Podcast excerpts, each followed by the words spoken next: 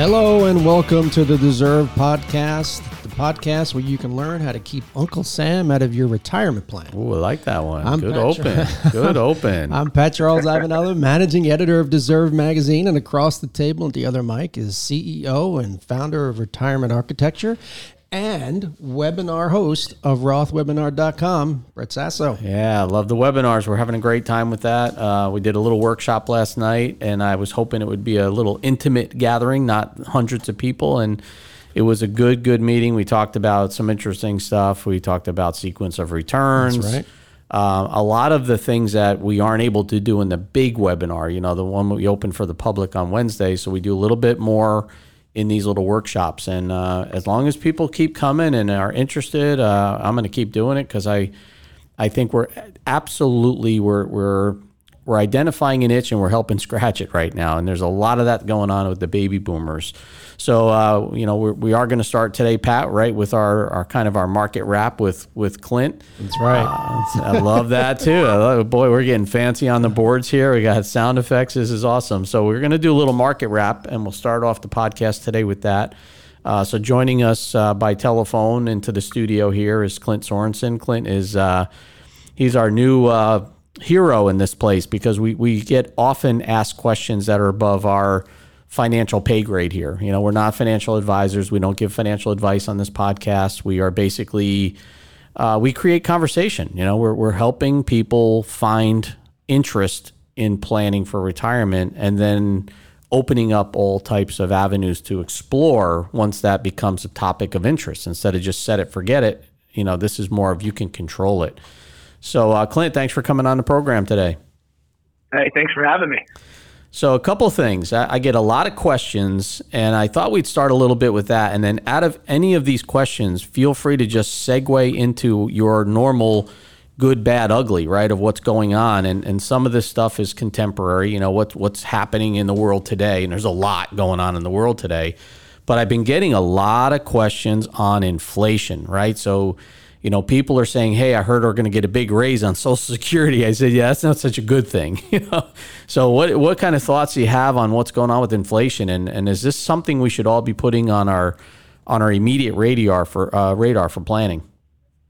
Yeah, you know, it's uh, it, it always should be on the radar for planning to answer that question first. But yeah, inflation, you got to kind of break it up into two different types of inflation. So it's funny, the Federal Reserve is saying, "Oh, inflation is transitory," right? Well, that that language is pretty elastic, right? At the end of the day, everything's transitory.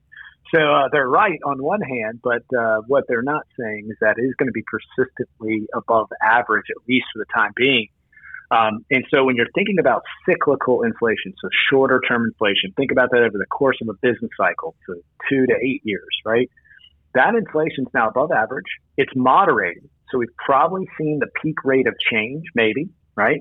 Uh, and we probably saw that uh, last quarter as we saw the peak rate of change of growth. So the peak acceleration of growth and the peak acceleration in inflation were probably in the second quarter of last year as we came out of uh, COVID into a recovery and then quick expansion.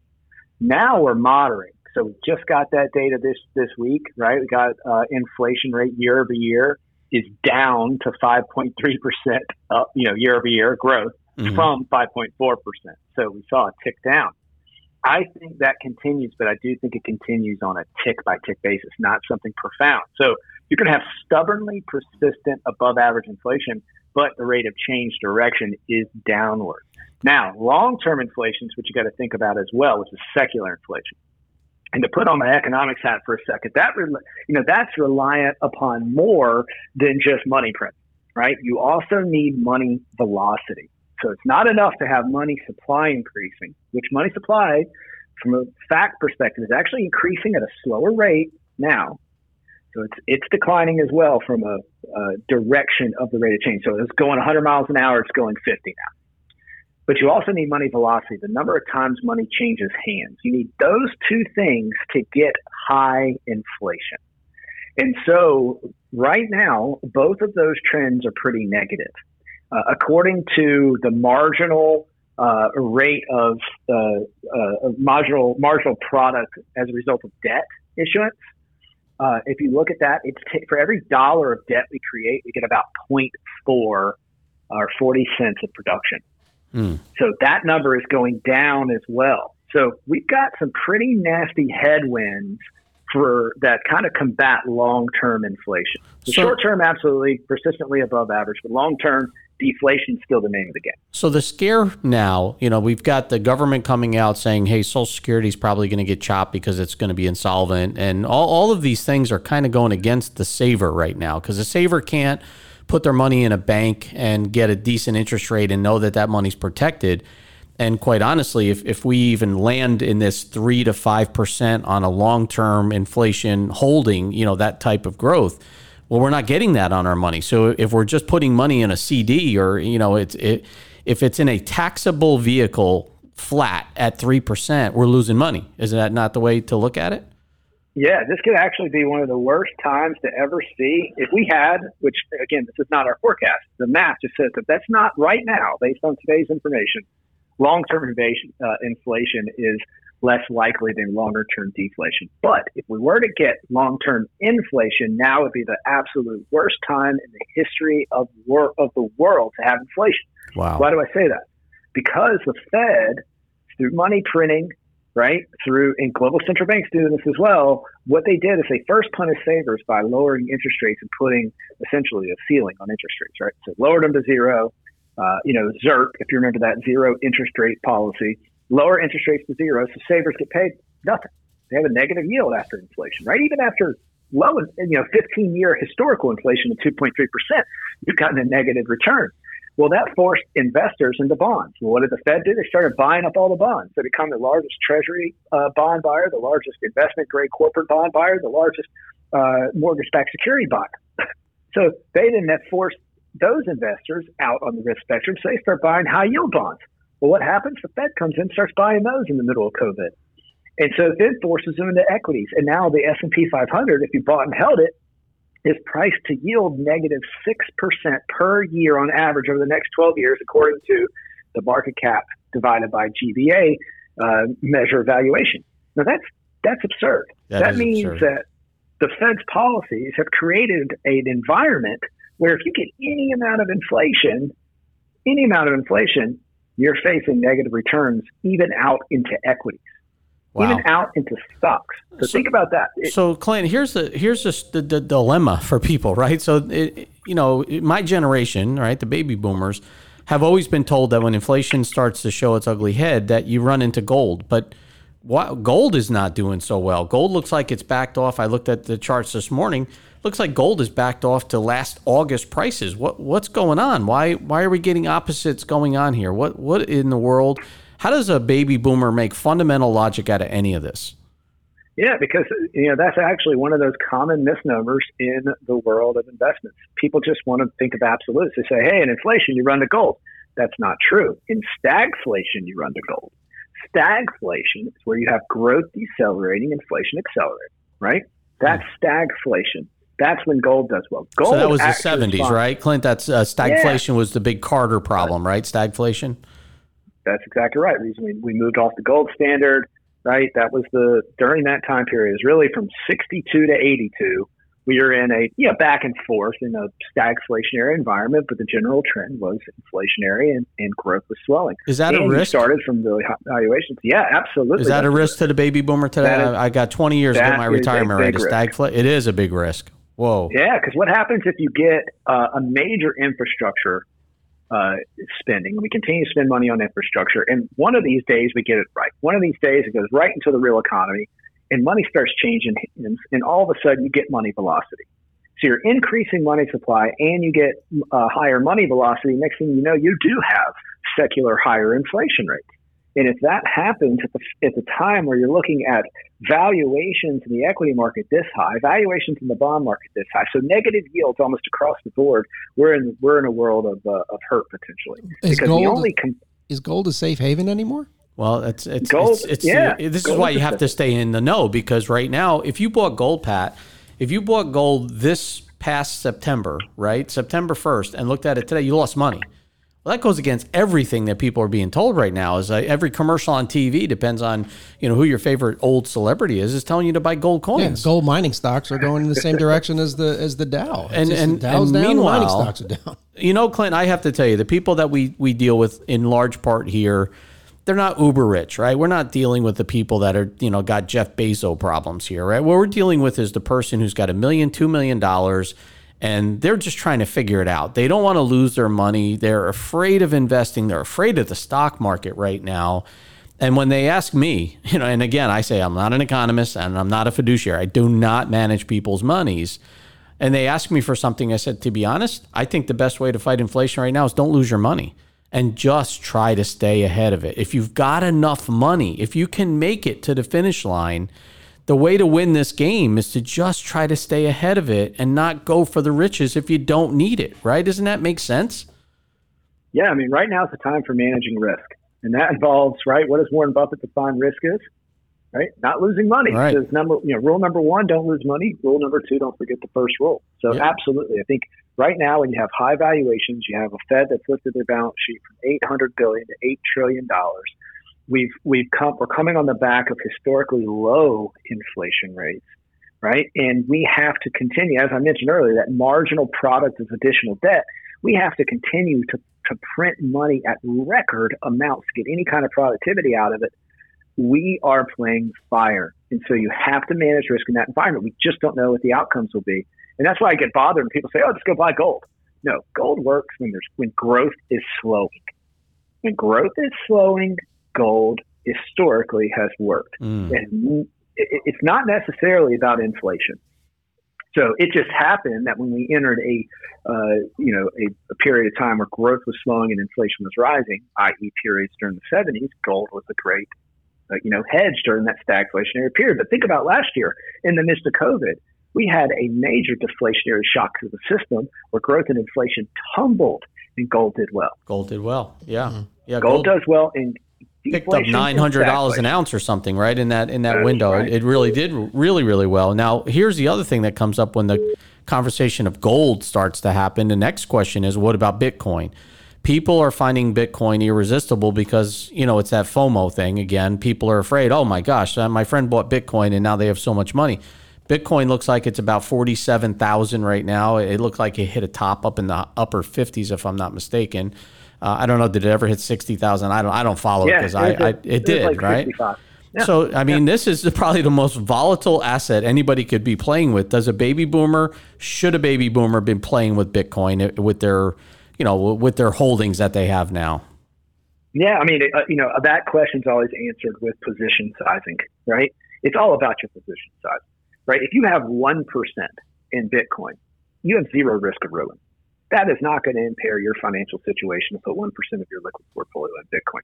Now, that's the position size answer. Now, But that's my like that's like going into the casino and playing the penny slots, though, right? That's like okay, I, I've got a couple pennies here. Let me stop at this slot machine and I'll throw it in. It's not going to create the. I don't know what casino you've been in. the There's riches. penny slots. They don't have pennies. They still have penny slots. They're the most profitable things in the casino, the little tiny slots, because it's that mentality, right? But uh, But let's talk about Bitcoin. Let's talk about Bitcoin for a second. So, Bitcoin, I'm not going to talk about all crypto, but let's talk about Bitcoin for a second because I think it does relate to gold. People are now, so Bitcoin is like any other commodity. It's like corn, soybeans, whatever. There's supply and demand. Demand is measured by the network. The network's growing at over 100% per year. Supply is capped at 2% per year. That's its growth rate. So you have supply and demand in balance. Now, why would somebody want this commodity? Because I look at it as a commodity. Why would somebody want this commodity? Well, right now we're seeing that people want it for a store of value. You actually have companies putting their treasury, cash in their treasury, borrowing money to put it in this asset Oh because they are speaking out against the Fed. They it's decentralized money. So it's or decentralized gold, right? And they consider it a pinnacle asset. And the reason they consider it that way is because they buy it. They think of it as a store of value. That's the reason they buy it. They love the supply and demand economics. They consider it a, a, a commodity. They understand that no, you know, you're not going to, it's not like a building you buy in New York that's all of a sudden New York decides to lift the property taxes and it hammers. You can't pick up that building and move it, right? You sell the building. This is an asset that you can pick it up, move it to a wallet, move it to an exchange, liquidate it for other currencies. So it provides a lot of flexibility for people that are looking for a store of value in, in an environment where the Fed and governments globally are printing money at record amounts. So it's they're looking at this as that store of value hedge. So that's the asymmetry they're playing. It's not necessarily the they're betting on some extreme event that's going to make them rich. They're just trying to protect their money. This is institutions doing this. So it goes back to your process, right? It goes back to what you mentioned. Uh, when you're considering this inflation and all this stuff that's going on, shouldn't you recenter back on protecting your money? Right? Shouldn't you get back to risk management? That's the reason Bitcoin's rallying is because people are looking at it, people being institutions primarily, are looking at it as a store of value. Now, people who are speculating in this, you are at a casino. It's a volatile asset, a ton of speculation. I wouldn't recommend speculating in anything, uh, but no, people are going to do not, it. Not, not if you're a baby boomer. This is good for young people that have a stomach and lose money, make it back. But if you're a baby boomer and you're you're you're looking at that that mountain of money that you've created the last couple of years, I think it's more about efficiency. I think it's more about strategy, a process, as you've said before in our in our uh, conversations, and and I think that's the trouble is that there's so much right now for people to look at. And, you know, I just told a gentleman a little while ago on a call that I, I stepped in on, and I said basically, you know, I believe in AI, and he goes, "What do you mean, Brad?" I said, "Well, I got a guy in the other room that drives the computer when I talk to you." I just want to talk to the smart guy in the other room, and the computer does everything that it needs to do. That's how I think I'd want to be as a as a retiree investing. I want to have AI. I want to be able to talk to some te- people who I really know have a wide berth of knowledge. Not these, you know, I keep saying these robots that answer the phone at Fidelity and these other places because they just have a limited ability to to share with you. Well, so so what's the rest of the wrap up? What would you say? Because I know you're you're busy, Clint. I promised I wouldn't absorb you for a, a half hour. What's the what's the rest no, of the wrap I love up these for conversations. Our, well, thank you, I appreciate it. And we try to keep it interesting, but again, we're getting these questions all of the time, and I don't know. I I think in another couple months, I'll probably have one of the the sharpest fingers as far as putting it on the pulse of this of this retiree market because I'm hearing all these different opinions from people at different ele- elevated numbers of investments, right? From, hey, Brad, I got to save this 250 grand. It's all I have outside of Social Security. And what if they cut that back? Yeah, that's a real problem. We got to really think about what you're doing there. And then the, the federal uh, employee that I just talked to, it's about efficiency, how to get out of that, that 401k because his pensions are so good. So you know the Roth converse, the Roth conversion conversation. You know, and I will ask you your opinion on this. So here's here's one of the the the things that I am finding is a is a struggle in what we're doing with this Roth conversion conversation. Number one. When someone goes to their investment house, whoever is in control of their money currently, and says to that person, I want to move my money over here to this safe place because I want to do a Roth conversion, and the advisor says to that person, that's why I call this perspective, right? This is a perspective. He says to the person, well, wait, why would you want to give that money to the government when I can invest that money for you and make more with it? And, you know, it kind of puts me on my heels saying, wait a minute, that whole conversation has two problems. Number one, it's tax money you owe. And number two, it, what if it goes the other way? what if that guy can't turn that money into a growth and turns it into a red number instead of a black number? Why is the conversation always about growth? So, when, when we talk about Roth conversions, and Brian Nicolaisen, I, I was going to ask him to come in, but he's buried right now. He's got so many clients he's helping. He said, You know, Brad, when it comes to that conversation, it's stupid. He goes, Why would any investment advisor talk about investing money that's not even the person's money? That's money that's government money. That's taxes. That's the taxes they owe. So what what are your thoughts? How can you uh, can you add to that that frustration in that conversation, Clint? Can you give us some clarity? Yeah, I mean the clarity is unfortunately we're still like I talked about decentralized money, right? Or decentralized goal of Bitcoin. We're still at a time where financial institutions are still very much centralized. And I think as they become more decentralized, meaning more entrepreneurs come out of this area where they are acting as agents, right? Think about like a sports agent, right? Where a sports agent, they represent that athlete and their job is to find the best deal for that athlete. I think decentralized wealth management, independent financial advisors will be able to sit on the same side of the, t- the table as the client, represent that client to the world of opportunity, and they're not going to say things like that because their incentives are to are to solve complexity and solve problems and do the best thing for the client to drive the maximum positive impact. Because it's, it's the not whole them working picture. for a firm. Right. It's the Exactly. whole it's the whole financial picture, not the I'm going to get more growth, I'm going to get more growth, but that that That's the conversation only story they can sell. Yeah, That's but it also that's the only thing they appeals to sell, right? it appeals to what people want to hear. People want to hear growth. They listen. We've had twelve years of growth. How the guy that goes into conversation with growth is going to beat the guy that has a, a, a you know a, a conversation about taxes. That's where I think the problems lie here. So, man, there's a lot. I th- I think we we've got a tiger by the tail here. I think that we all have the sense that things are not going the way that we we would want them to go. I mean, who wouldn't want to be walking into what happened in the early, you know, uh, parts of the Trump administration? In- inflation was a point in change, right? There was no talk of this stuff. Gas prices were low, and I've still got my big Yukon that I drive once in a while. It's kind of like my uh, my pickup truck these days. But holy cow, when I go to put gas in that thing now, it's maxing out the number on the gas pump, right? It hits that 75 bucks, and I haven't got a full tank of gas yet. So, you know, I, I think that we've really got to start focusing more. I think the baby boomer needs to sharpen up and, and not let what was be what will be. I think we've got to be really, really in tune with our money. I love this this boutique type of conversation and and employing someone into your your financial house, at least on your safe money, and hopefully on your entire portfolio. And uh, I'm looking forward to the guidance. I know I'm be, I've been getting really good feedback, you know, from from some of the conversations, Clint, that you've been having with our guys, and I, I really think this is a great, great direction for us to go. Um, what's the what would be the recommendation for the boomer today? Looking at this volatile week that we just had, are we uh, are we on the sawtooth on our way down? Are we sitting on a ledge? Are we going back up and higher? This is the problem that everybody's having right now. They just they don't know. They don't know where they are. Yeah. Yeah, and you know it's it's hard to predict that. I'll tell you, I always use trends, right? So the market, if you look at just the S and P 500, it's still trending higher, but we are so you know obviously there's no reason to run and sell everything and run to the mattress, but you have to still focus on risk management, and that's because valuations are so high, Yeah. and when valuations are this high, we're susceptible to shocks, and we're seeing shocks globally. If you look at what's going on in China, China tech names have been cut in half, in Mm. half.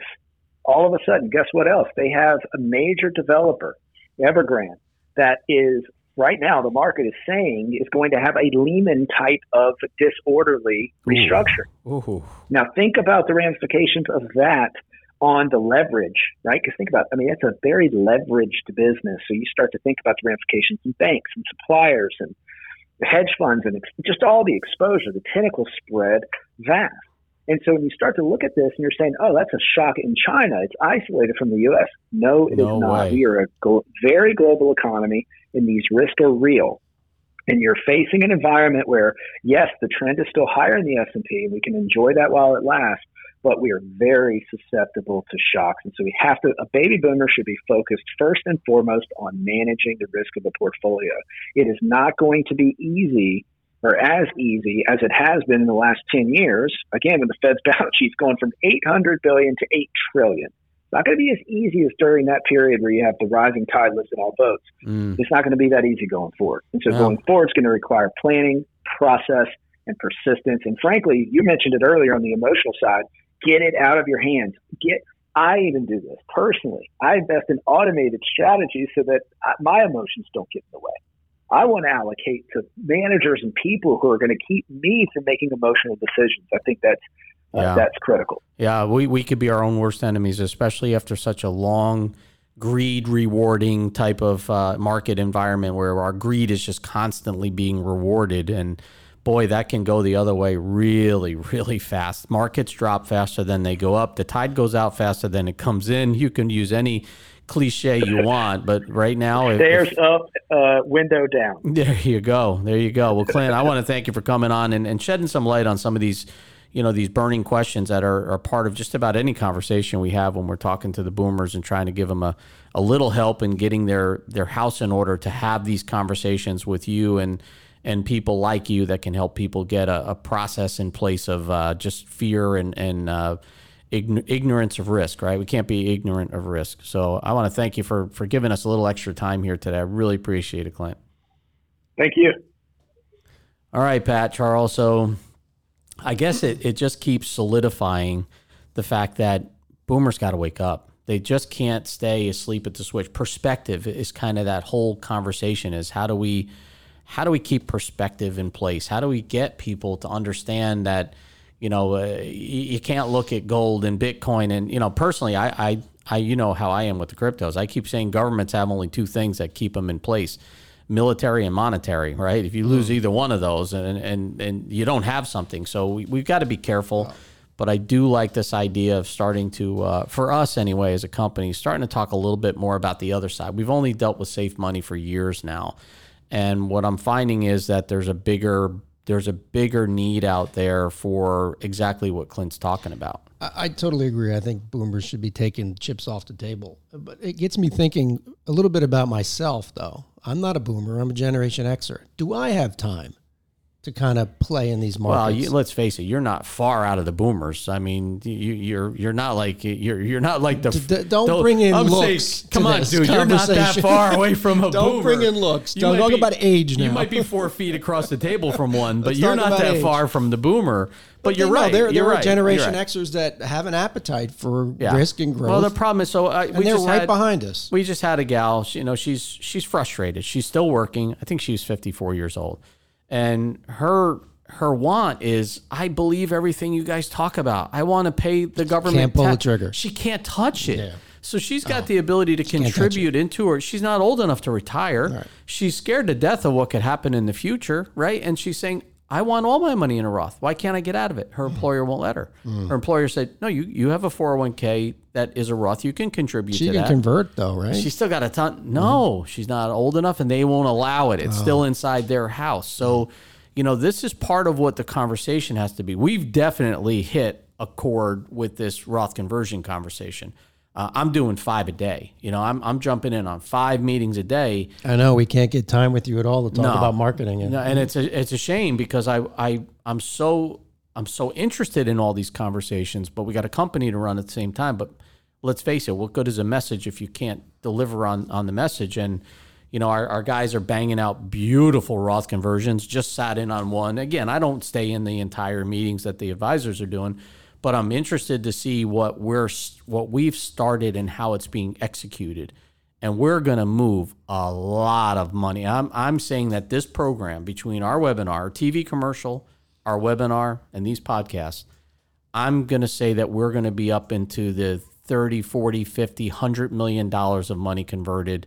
And I'm going to say that's going to be done quarterly by our network. That's how much impact we're having on this.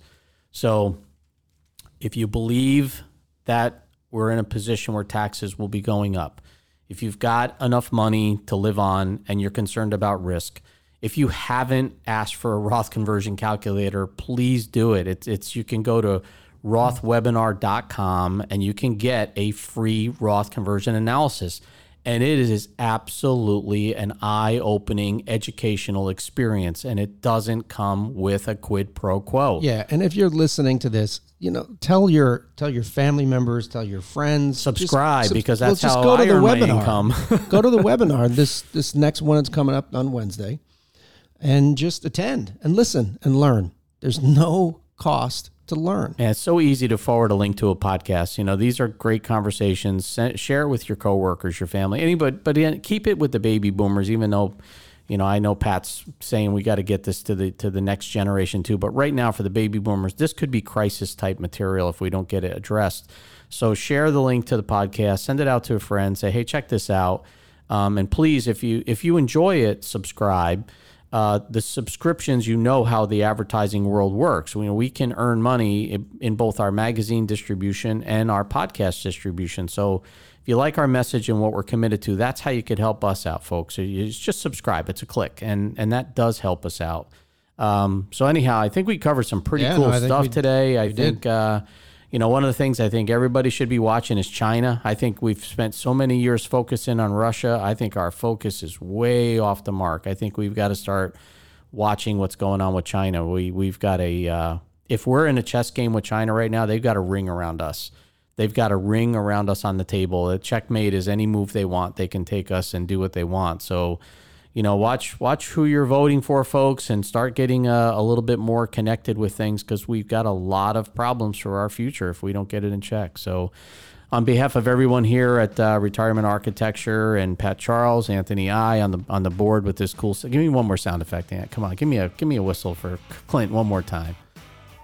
There we go. Love it. All right, I'm Brett Sasso. Thanks for listening today, and uh, tune in again next week for another episode of Deserve. Have a great weekend, everybody. Cool.